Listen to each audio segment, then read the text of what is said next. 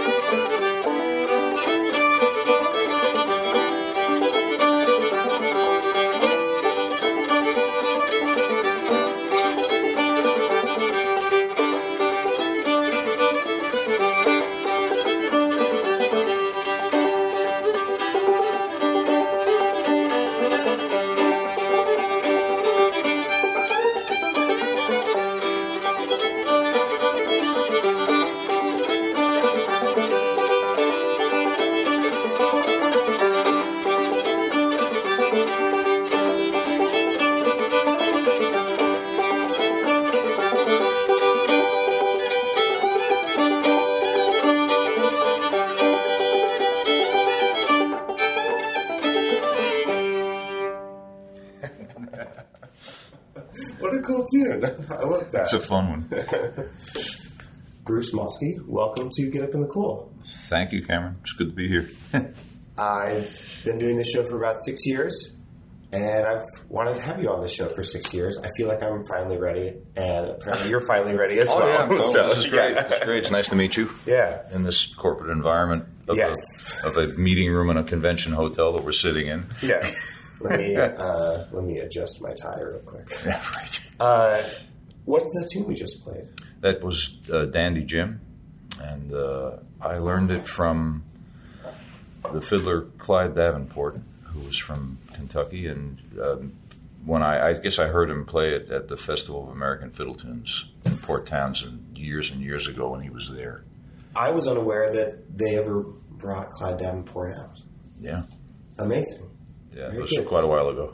Yeah, well, I mean, do you want to tell us how long ago it was? I, I can't remember if I, if I could remember the year. I I would, um, but uh, probably the mid '90s.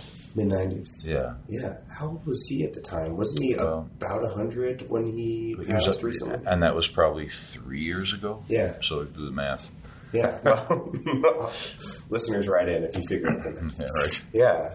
Uh, whenever I've heard Clyde Davenport speak, he seems like a um, a person who derives pleasure from being a bit curmudgeonly and grumpy, and uh, he seems like he enjoys it. Not in a mean way, but in a like he's always saying, "I never learned nothing from nobody" and stuff. Right. And I can't play. And I can't play. And then he picks up and plays beautifully. But Did he do I- that when you saw him? I, I, I have to say, I never knew him very well. Only, only to meet him a couple of times. But that's that's the reputation he had. Yeah. you know.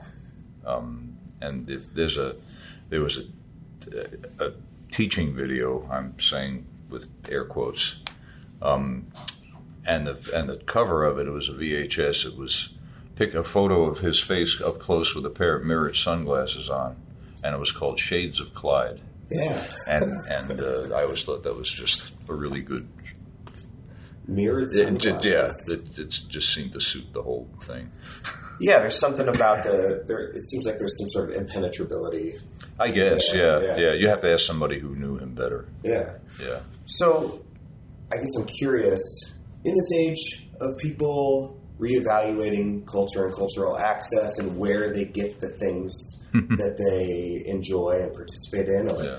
uh, make a career out of, I, I guess I'm curious to know what your old time origins are. Like, where did you find this music and Wow. Um, that's a these musics? yeah. You know, uh, people like me who've been doing this a long time, kind of, you have to be careful that you're not reinventing your own story after you've told it too many times.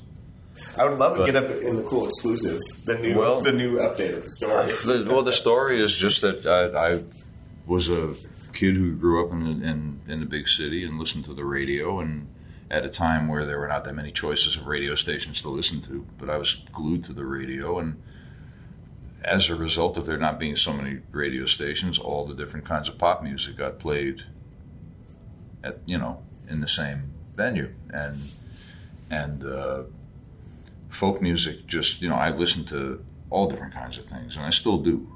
You know, my tastes have gotten way, way more broad over the years, but even then, you know, the Beatles were big. I liked them okay. The Hot take. uh, um, but I I I loved R and B, Motown, what, Yeah. what they now call old school, which is old old school. Um, and uh, but all this other stuff would come across. I never even knew what a lot of it was until later. Like when I was a kid, um, there was a, a tune on there was a top ten tune called called the Israelites by Desmond Dekker and the All Stars, and I thought that was the coolest thing I'd ever heard. And it turned out it was ska, Oh, but I yeah. didn't know what ska was. I never heard of that. Didn't know what it was until a long, long time later. And one thing after the other came across, and of course that was the this was the the '60s, and it was the civil rights era, and it was something that moved me even as a kid. So how old were you in, I guess, at the start of the 60s? Um, well, I was born in '55. Okay, there you I'm go. not shy about my age, you know.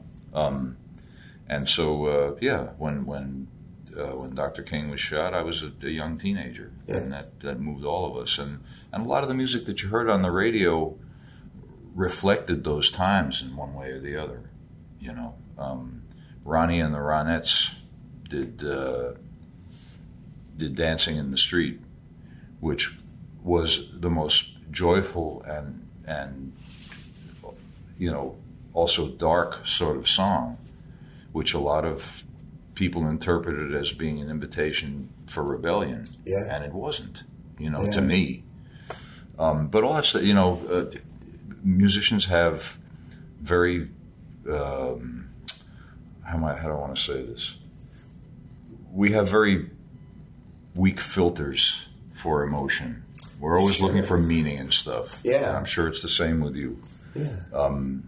and that kind of stuff moved me. And so when music like Bob Dylan came across, that was very, very basic and very in your face, and the, and the music, that music resonated with me. And even, even you might, I mean, this might predate you, but but uh, songs like "Eve of Destruction" by Barry McGuire, I don't know the song. Yeah. "Don't You Be- Don't You Believe We're on the Eve of Destruction." To hear that in, in 1968 is kind of like, oh Yeah. crap, you know, what does that mean?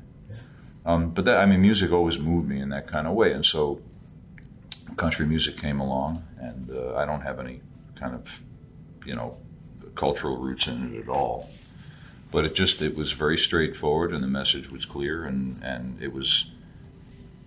I'll- You'll talk to a lot of musicians who grew up in the cities and ran away. That it was, uh, uh, it was an escape. It was an opportunity for something that looked like it was simpler. Interesting. Looked like it was Looked simple. like, and I, yeah, that's Yeah. the qualifier. Yeah. Um, and so, yeah, so when I was uh, 19, I picked up and I moved to a log cabin in Virginia and froze my ass off, yeah. and and uh, and it was great, you know. But that's, I mean, that's that's kind of the short version.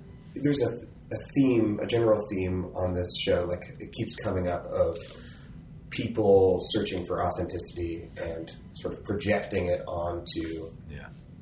this music and music's like it. Mhm. And uh, let's play another tune, but I'd be curious to hear what your perspective is on it now Okay. in terms of simplicity or not. All right, all right, and and I have to say before we play, Yeah. um, I think authentic or authenticity is a dangerous word. Yeah. You have to be careful how you use it. Yeah, I'm using it with full irony. Got it. But also, I, I mean it in earnest. Yeah, yeah, cool. Let's play. Let's talk about that, and somehow we'll get you out of here on time. Sounds good. Yeah. What What's next? Oh, I don't know. Um, let's play.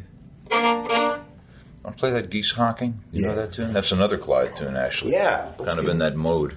Clyde represented in and. I haven't played it for easily five years. So we're going to see how this goes. Back to record. All right.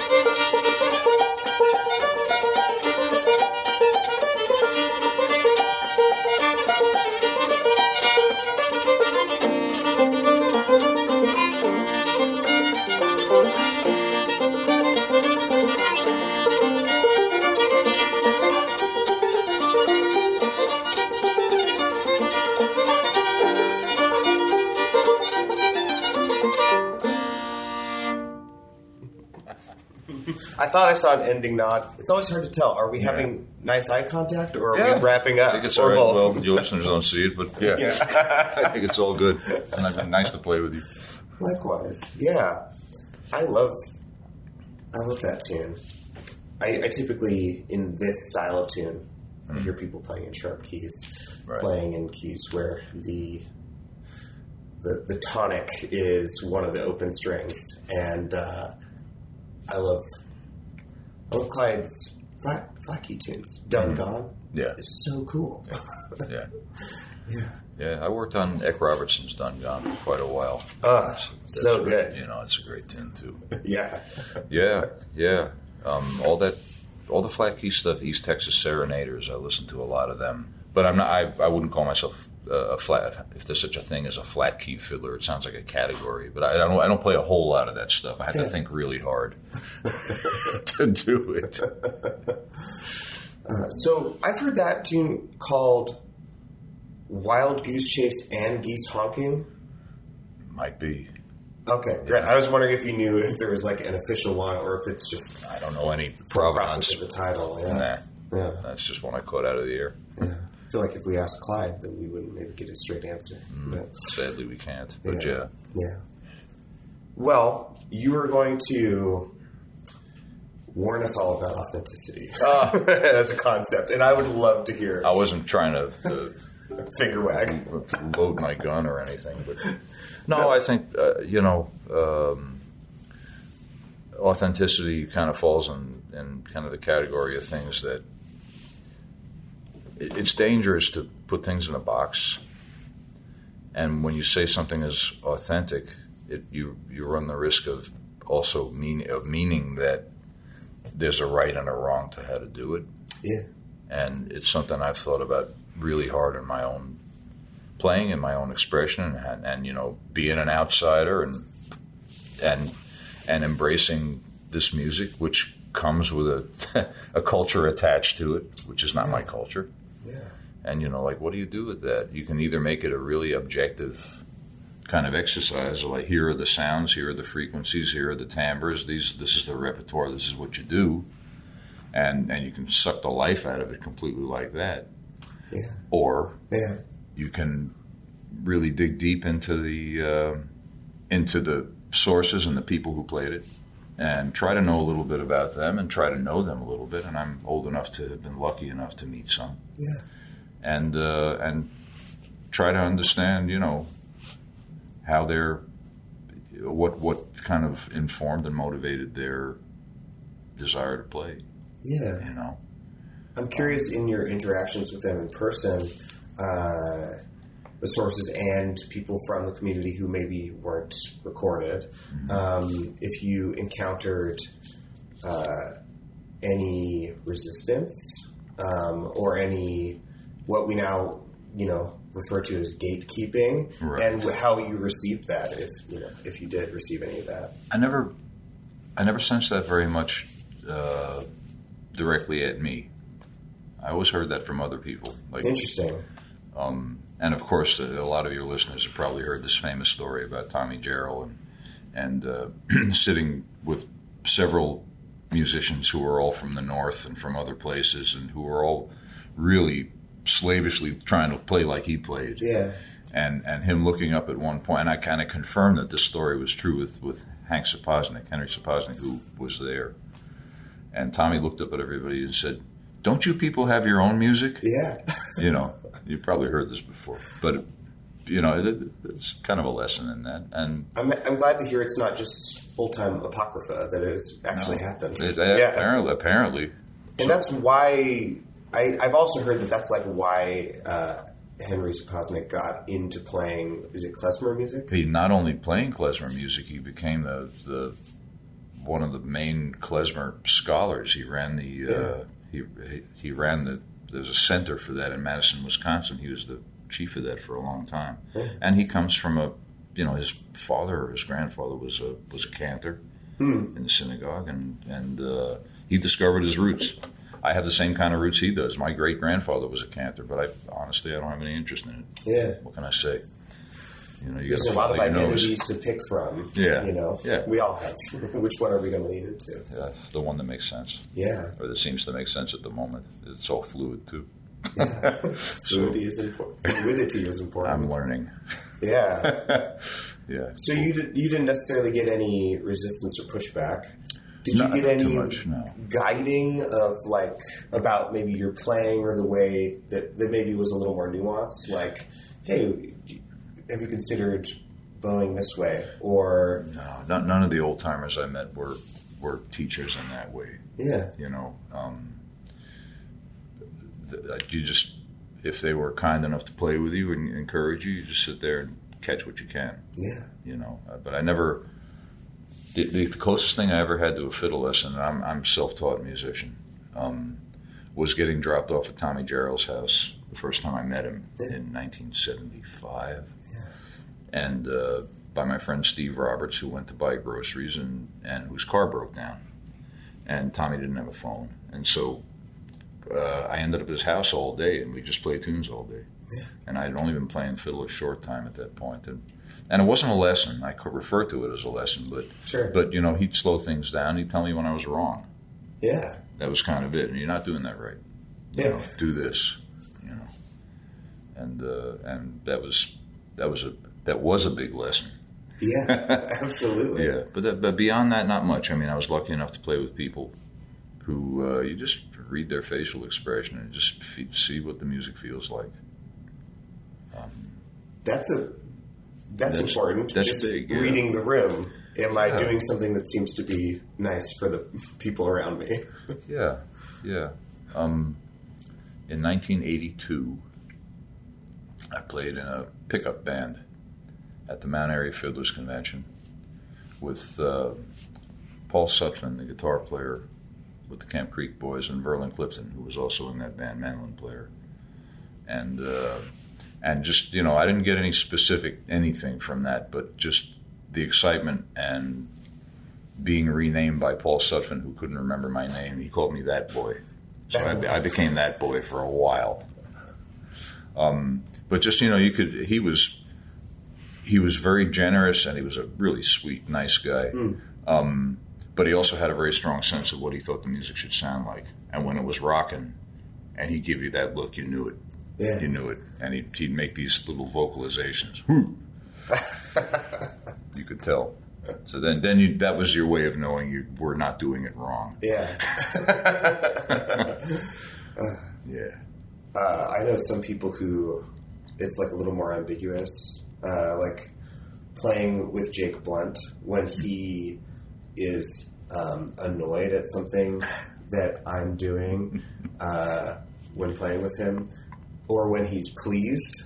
It's the same exact expression, and I'm like, Oh, that helps. "Yeah, I'm gonna keep okay. I'm gonna keep doing it, and hope that you Yeah. like it." Well, but that's confidence building too. Yeah. Because by God, I know I'm doing it right. I don't care what your facial expression is. This is me. Live with me. Yeah,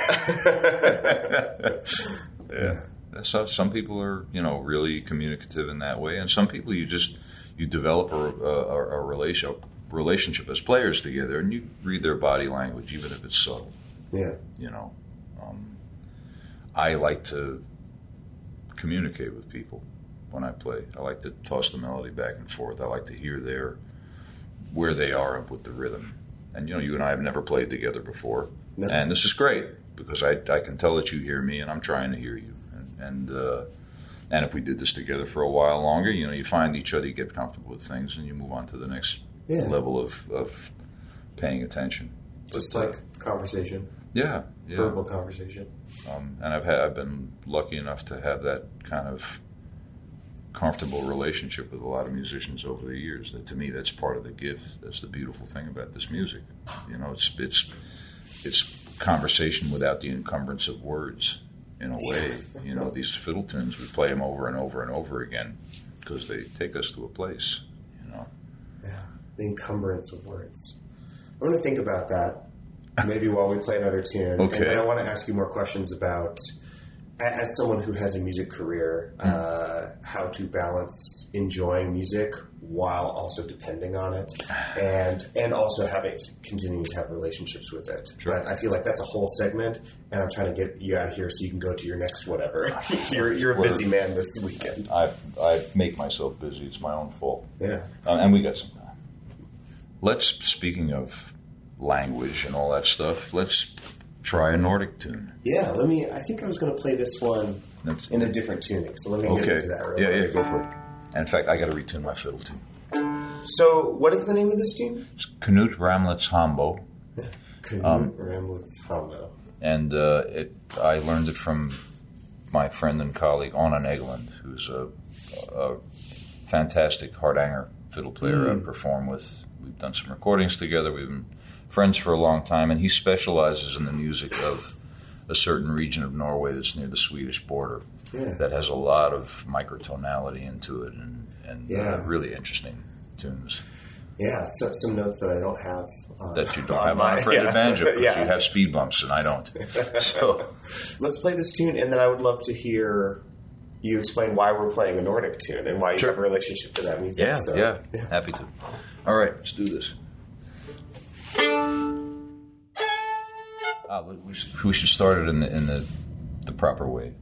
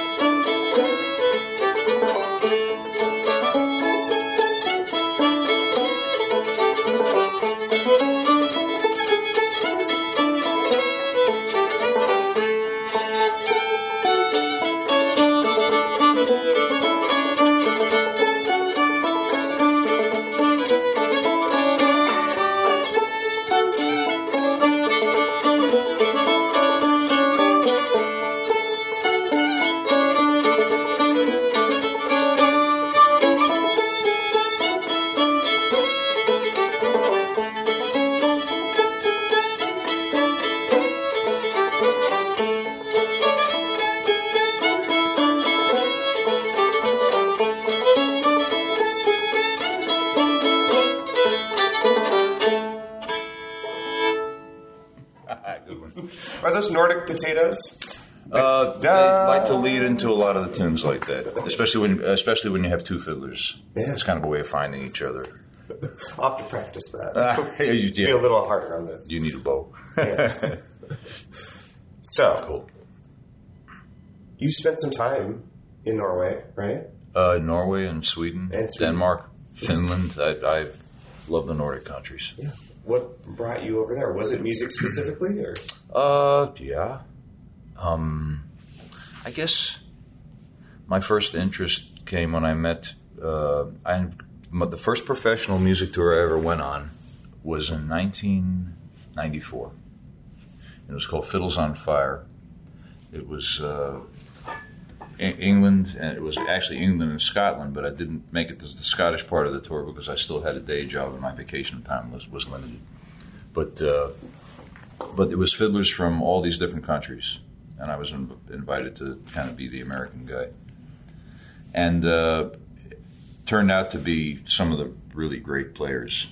I didn't even realize it at the time. Kevin Burke was on that tour, and Alasdair Fraser, who's become a very close friend over the years, and and uh, K. Shiva Kumar, who was a South Indian classical violinist. Uh, Chris Woods, who's now more better known as a singer songwriter, but was a is a great fiddler. And uh, who am I missing? Jean Francois Vrod from France. Eclectic mix. Yeah, and a couple from Sweden, Ellika Frisell and Måns Zelin. And I had never heard Swedish music in my life. And every evening we would we do, each of us would do a 15, 20 minute set of our stuff, and then we had a Yeah. big crash bang finale at the end. But uh, the first time Ellika and Mats got up and and uh, played this duet music, I almost fell over. Just I, I was just so beautiful.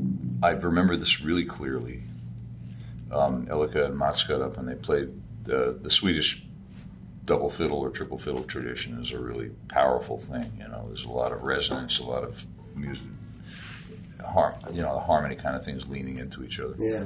They played this tune and I, and and they played it every night in the tour, most nights. And when I got home, I tried to learn it, and first of all, I learned it in completely the wrong time signature because it was a polska, which, for your listeners who may not be familiar with Swedish polskas, there's lots of different kinds. But this is what I call them asynchronous polskas because the, it's a three beat. It's in three four, but the second beat is variable, and um, and so I tried to learn, and I learned, and I figured out how to play it in four four, and it was completely wrong because it always it, it ended at the wrong Yeah. spot every time, and it just wasn't right. Um, I finally found out that it was a tune that that particular tune was one that Ellika wrote with the specific purpose of being complicated, Yes. and she wrote it because she was studying uh, South Indian classical music with Shiv Kumar, who was also on the tour. yeah. who had accused her of, uh, of accused Swedish music of being simplistic, which it's not. And she took that as an umbrage. You know, she took that as an umbrage, and uh, and so she wrote this tune, Yeah. and she wrote it in the scale of a of a Indian rag called Hamsadhwani, Yeah. and uh, and utterly complicated piece of music. Yeah. And I spent the next fifteen years trying to learn to play it, and I can play it now. But uh, but anyway, that was my, my entree to Scandinavian music. So it was completely wrong. But but as a result of that, I, I had the opportunity to tour with her and um, and a fantastic uh, kora player from Senegal named Solo Cissokho Cool. died about three years ago, sadly. Hmm. And uh, they had a beautiful kind of confluence of, of musical styles, and I played with them, recorded with them. And in fact, um I'll tell your listeners, I have a new guitar CD out. I, I, I arranged one of the, one of the pieces in particular for guitar. Yeah. Is that picture in that booklet from Yeah. everywhere you go? That's that trio. That's us. Yeah. Yeah. Yeah. I remember seeing a picture that matched the descriptions that I would imagine what those folks Uh-huh. might look like. Yeah. so yeah. So wonderful. I started traveling over there and uh, met various people. I taught at the um, Anna Eglund, whose tune we just played. He was a professor at the um, the Rauland. Uh, it, it's a well, it, it's a music college in Telemark in Norway, and uh, and I met a lot of players through there. And um, Annbjørg Lien is a Norwegian incredible Norwegian Hardanger player who was very groundbreaking um, when she first started out. And uh, so I ended up touring with her and um, some recording, and uh, just one thing kind of leading to another. The group Väsen, who's, you know, we're here at Wintergrass right now. They were regulars here for a long. They didn't. They're not here this year. Um, I've done some work with them. I just love the music you know, and I love the you know, they have a really strong music community. The countries are not so big that everybody doesn't know everybody else. right.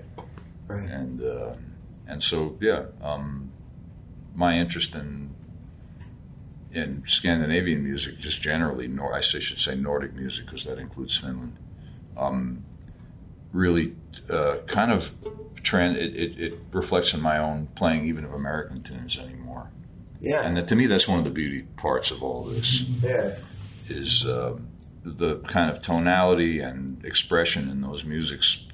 This it's all it's osmosis. It just kind of gets into your playing. I mean, I'm sure it's true with your playing too. Things that things that are not related to old time music They work. They creep way in. Yeah. I remember coming. I remember the end of a concert one time. A woman coming up to me and said, uh, she said, "I really enjoyed your show. I never realized how much old time music sounds like Swedish music." And I was kind of like, "No, it doesn't. Don't, don't take that from me. That's just because I listen to it." Yeah. You know. But that's the folk process, and that's how things evolve. Yeah. And that's how I think that we find our way into other cultures. Once again, without having to tell a story in words. Yeah. If the music resonates, there you go. You know, the, I've had a lot of those kind of experiences with different cultures, playing with the group Mozaik, which is uh, two of the founding members of the group Planxty, who revolutionized, you know, Irish music in the in the kind of folk revival that happened there at the same time our folk revival was happening here. Um, they're seeing the relationship uh, of Irish and Scottish music and it and, and how it's affected American music. You know, it's all just one big mishmash out there. You just have to find the stuff that makes sense to you and and and pull it in and listen and and it's beautiful. You know. So we have time for a couple more tunes, Mm-hmm. but before we do maybe a, a tune from your new album, Sure.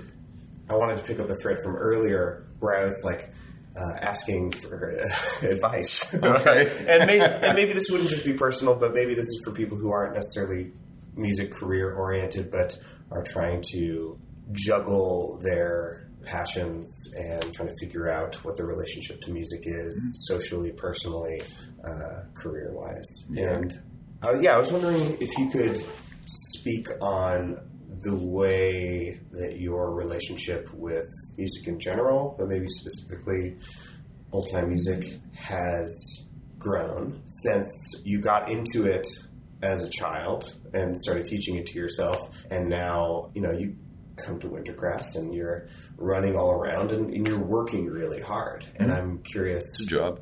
Yeah, it's your job, and I'm, I'm curious how have you made that sustainable I mean, as a career. as a no, no, I'm not asking necessarily for career advice. I'm asking for soul advice. You know, because sometimes when you monetize the thing that your, your passion, you know. Okay, it, uh, I, I, I'm hearing your question. Yeah. Um, so here's the thing. I ask myself, uh, and it's a question I revisit every once in a while, um, which is why I do this. yeah. You know, and and having been, uh, you know, uh, uh, music wasn't my initial career to make a living. I was a, I worked in building construction. I was an engineer, and uh, and I worked for a brilliant.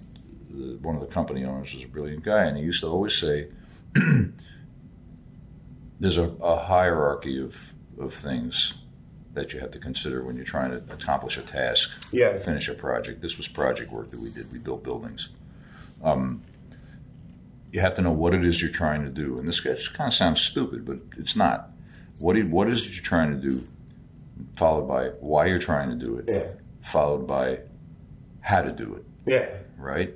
Followed by all the other stuff that is not really related, budget schedules, deadlines. Well, they are important, but but um, I'm always aware of what it is I'm trying to do and why, and and it all has to focus on playing music that I believe in and engaging the audience Yeah. if you can't do that, then all the other stuff is a wasted effort. And and you know, a lot of people get get way too involved on in how to do things. Yeah. You know, I asked uh, some musician friends when I was thinking about breaking away and doing this as my full time gig. You know, what should I do? And uh, I asked John Hartford, who was a pal.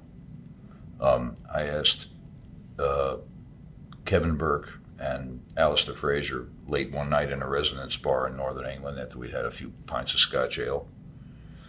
And uh, and another time I asked Martin Hayes, and they all came up with similar sorts of answers, which were you know, um, I forget which one of them said it, but said, "Be true to the music, Yeah. and if it's meant to succeed, it will." Yeah. and and sure you got to be a little bit of an entrepreneur but what's the you know i've been in wintergrass like pounding away at all these different sets all weekend what gives me the greatest pleasure is seeing uh, people respond to what I do Yeah. and drawing them into my space. Yeah.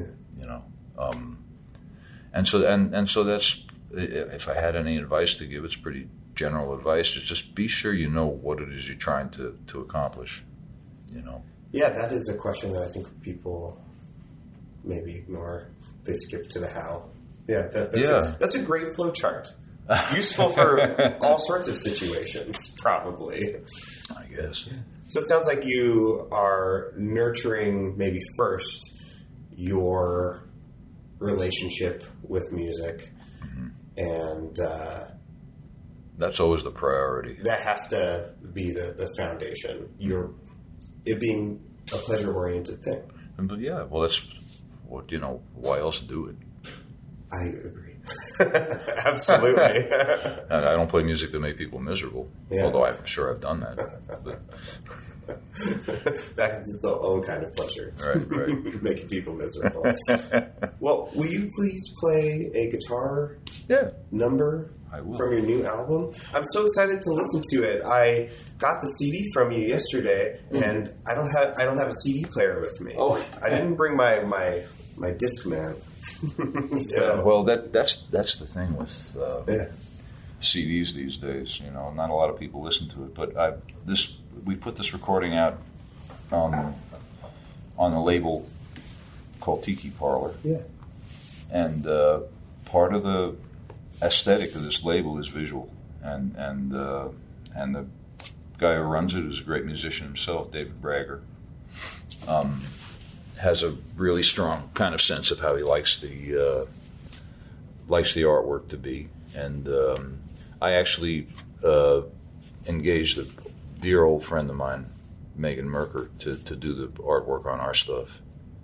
Yeah, it's And, it's uh, beautiful. These I'm really proud of the pack, the the, the, the, the visual pack. I'm proud of the music too, but Yeah. And there's a great booklet with, uh, you know, a, a- story with every with every tune and pictures, Yeah. and you can get a picture of little Bruce. yeah, really With a that's guitar? scary. But yeah, Yeah, Yeah. It's, it was great. I'm so glad I have this, Um, and I don't say that about CDs very often. So get the physical media yeah, yeah. In this, this case, time. Um, and and it's really there there are little stories to go each each tune. It's kind of a musical memoir Yeah. for me. You know, let me get this thing on tune. And first tune of the day.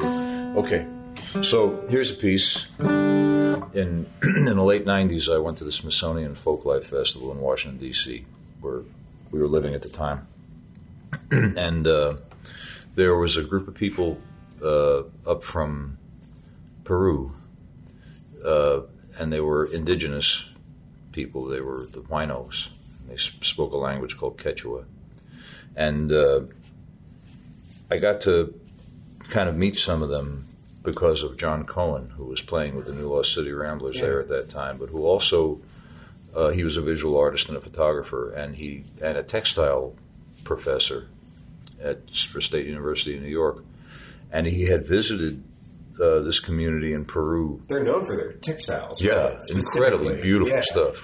Um, and uh, he had spent time with them like in the early 1960s or something. And so he went there with his photographs and sat with some of the people that were visiting. And it was a, an incredible visit, apparently, because they were recognizing family, you know, relatives that had that had died, relatives that had seen pictures of, of people that they hadn't seen, you know and made this great connection. And but but they did this beautiful dance and this beautiful music. Um, it was really kind of heartfelt. And so I bought a. I mean, we just kind of observed, but I but I bought a couple of recordings, and uh, and it's just beautiful music. It has a really interesting form of its own. And I just took one of I took an accordion piece and and uh, just arranged Cool. it for guitar. So uh, once again, you know, screwing up tradition but it's called uh, Tostando Cancho, and I'm told by my friend Carla Gover, who speaks Spanish and I don't, um, that it means toasted coconut. Oh, So very good.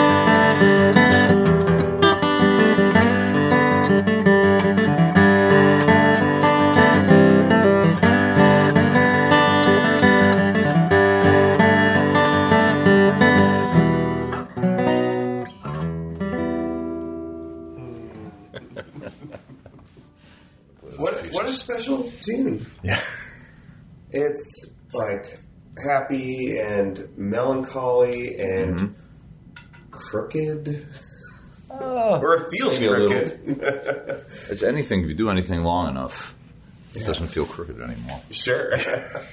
yeah. Wow, I'm really excited to hear the rest of this album.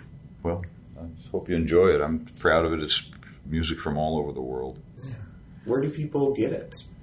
Um, they can get it uh, from my website, brucemolsky.com. We have a store there. You can get it through the Tiki Parlour, spelled Yeah. British way, P A R L O U R. I guess uh, it will be, well, the release date was yesterday, so it'll be out there on streaming services. I should say that if anybody's thinking about buying a physical copy and supporting artists, it's better to buy them through the artists, Yeah, and in this case, through the label.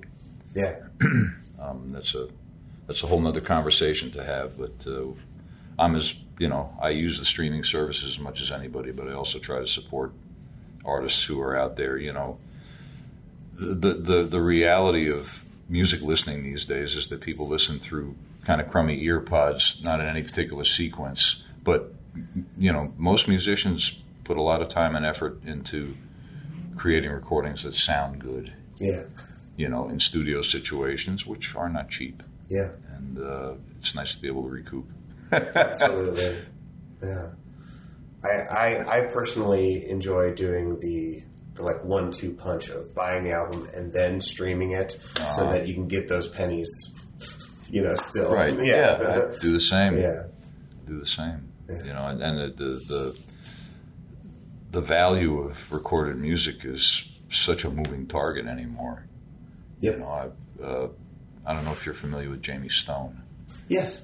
Jamie uh, does some really great projects, and we're from time to time we send each other music to listen to. I'm really I love uh, African fingerstyle guitar. Mhm. He sent me a recording of somebody recently, um, George Mukabi.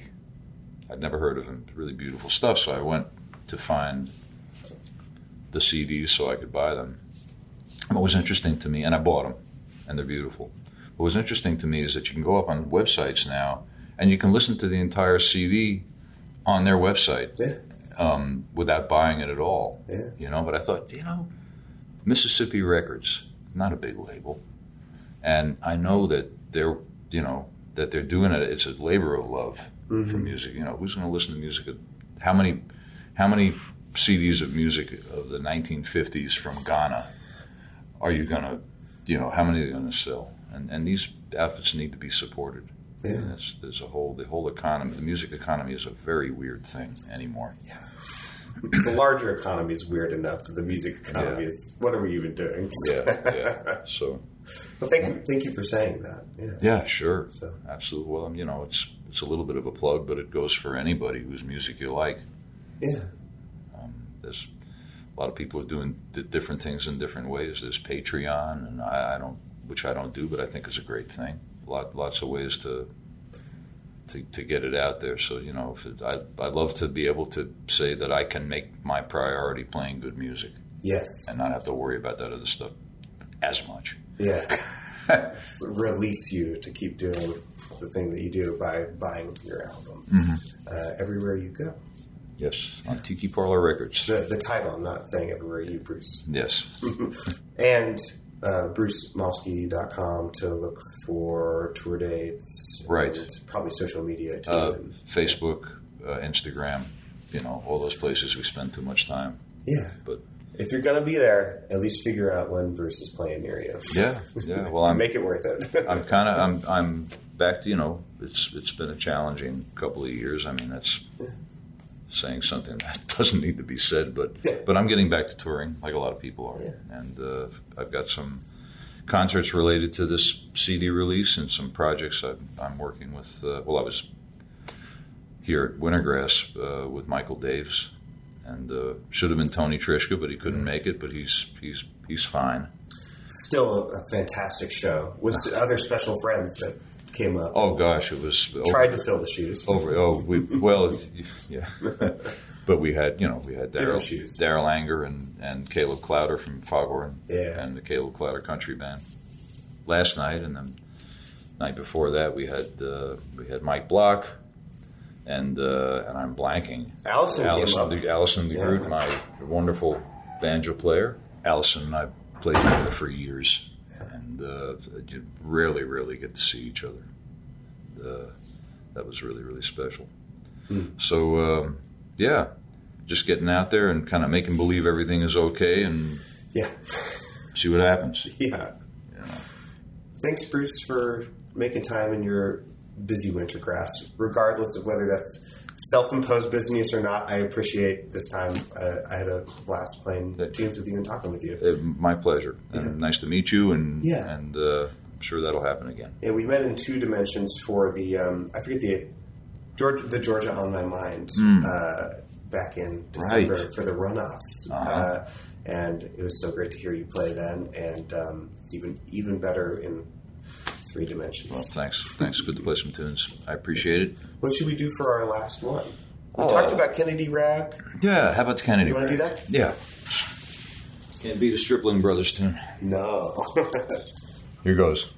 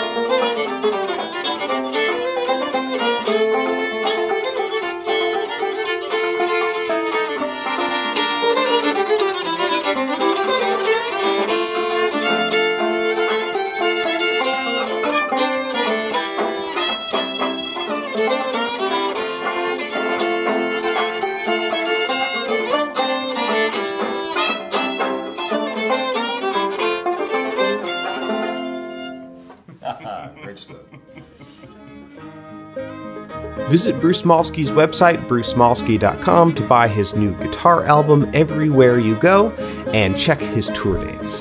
And make sure to follow him on Instagram and Facebook. I put links to all that in the show notes for this episode. Just swipe around in your podcast app. Thanks again to Earful of Fiddle Music and Dance Camp for sponsoring this episode. Sign up for their camp this June in Michigan at earfuloffiddle.com. You can support Get Up in the Cool by sharing the show with a friend or sharing and liking the video posts on Facebook, Instagram, and YouTube.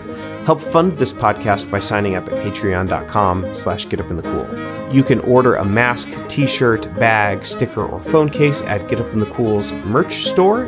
Visit pitchforkbanjo.com for my instructional clawhammer banjo series or to schedule a lesson with me. Check out my other podcast, Think Outside the Box Set, available in all the same places as Get Up in the Cool. And again, everything I just mentioned is linked in the show notes for this episode in your podcast app. That's all for now, friends. Thanks for listening. Come back same time next week to Get Up in the Cool.